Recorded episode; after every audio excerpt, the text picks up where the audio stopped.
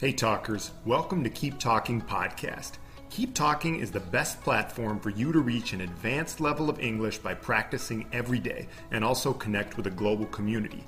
This podcast is a mix of our Instagram lives and IGTV videos, along with other recorded content. Sometimes we just give tips on how to improve your English, and other times we talk about a wide variety of topics, sometimes with special guests.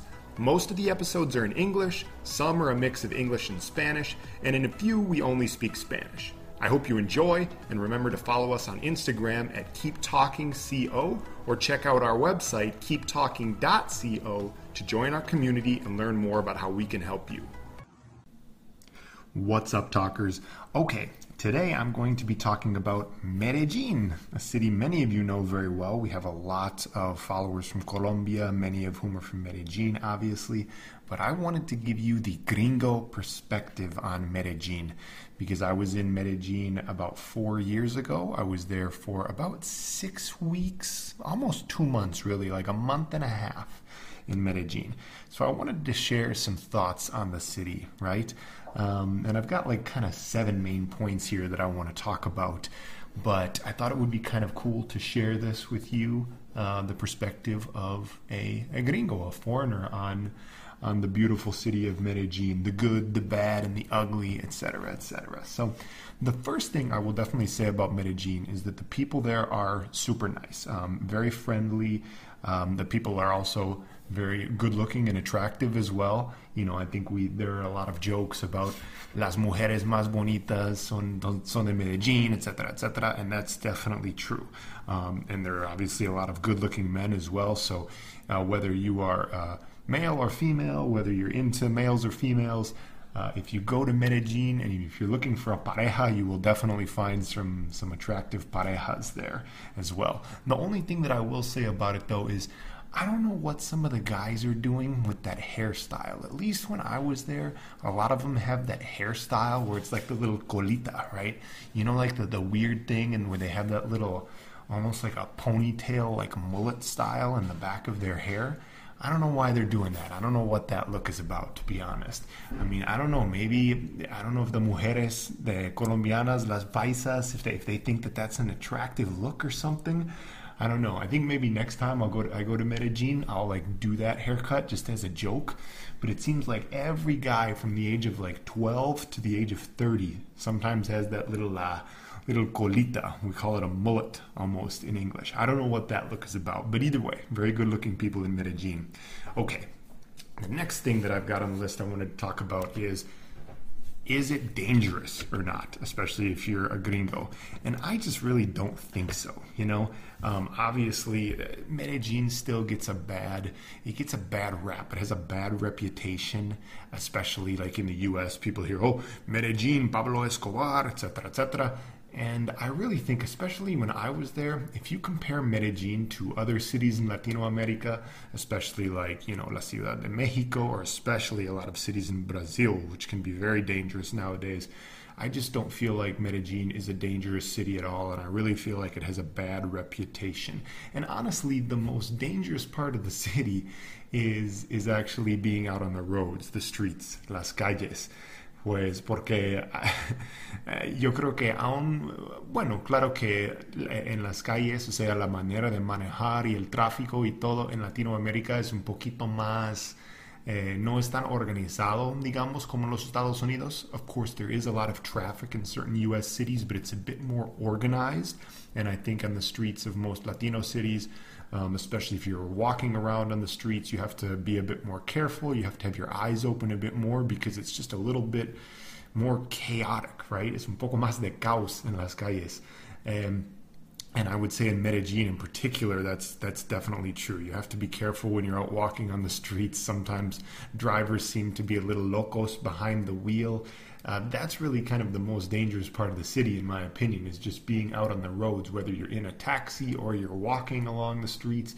And then the other thing is, why are so many, when you go into the city from the airport, for example, why are the roads so curvy and windy? Tantas curvas, you know? I feel like I know that there's like the mountains and everything, kind of, but they could have just made like a straight road from the airport. Don't you think that they could have done that? Just like a straight road that I don't know that it only takes you like 20 minutes to get into the middle of the city from the airport instead of like an hour, an hour and a half, and then you're getting dizzy, te mareas por todas esas curvas. Bueno, quejas del gringo. Gringo complaints, right? Just my take on it. Uh, and then, you know what? The other thing too, I never really understood about the streets in Medellin and the roads. Why are they all called carreras? I remember because I was living in Laureles on um, on Carrera 81, right? They have like Carrera 70, you know, La 70, it's the famous one. But why are they always called carreras? They're, they're all carrera, carrera 34, carrera 80, no sé qué.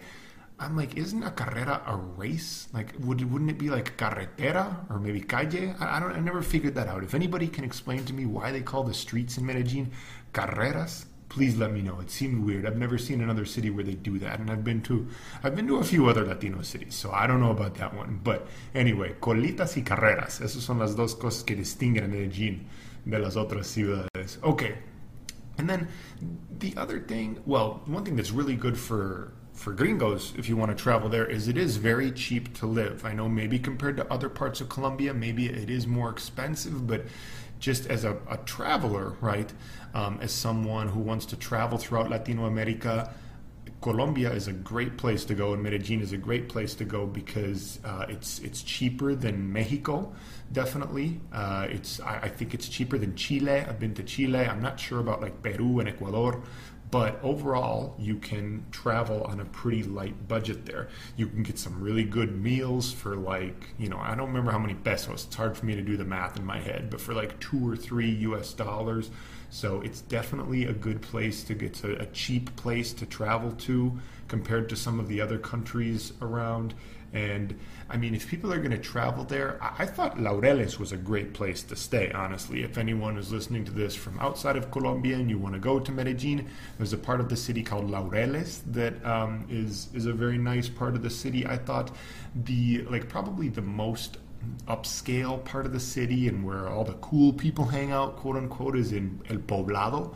There's a lot of gringos that go there too, and there's this place called Parque Lleras where a lot of stupid stuff happens at night, but you can really party a lot there. I, I don't think staying in Parque Lleras is the best thing though, because uh, I think Laureles is it's, it's a cheaper part of the town to stay. It's a little bit more just like normal and authentic. So I thought that that was um, that that was pretty cool. The, the thing about Laureles too, and this is one thing that made me laugh with uh, made me laugh with uh, just like the lifestyle is I remember we were staying on the street that had like pretty much all the muebles. Like literally, on, there's a street where like every store is muebles, muebles, muebles.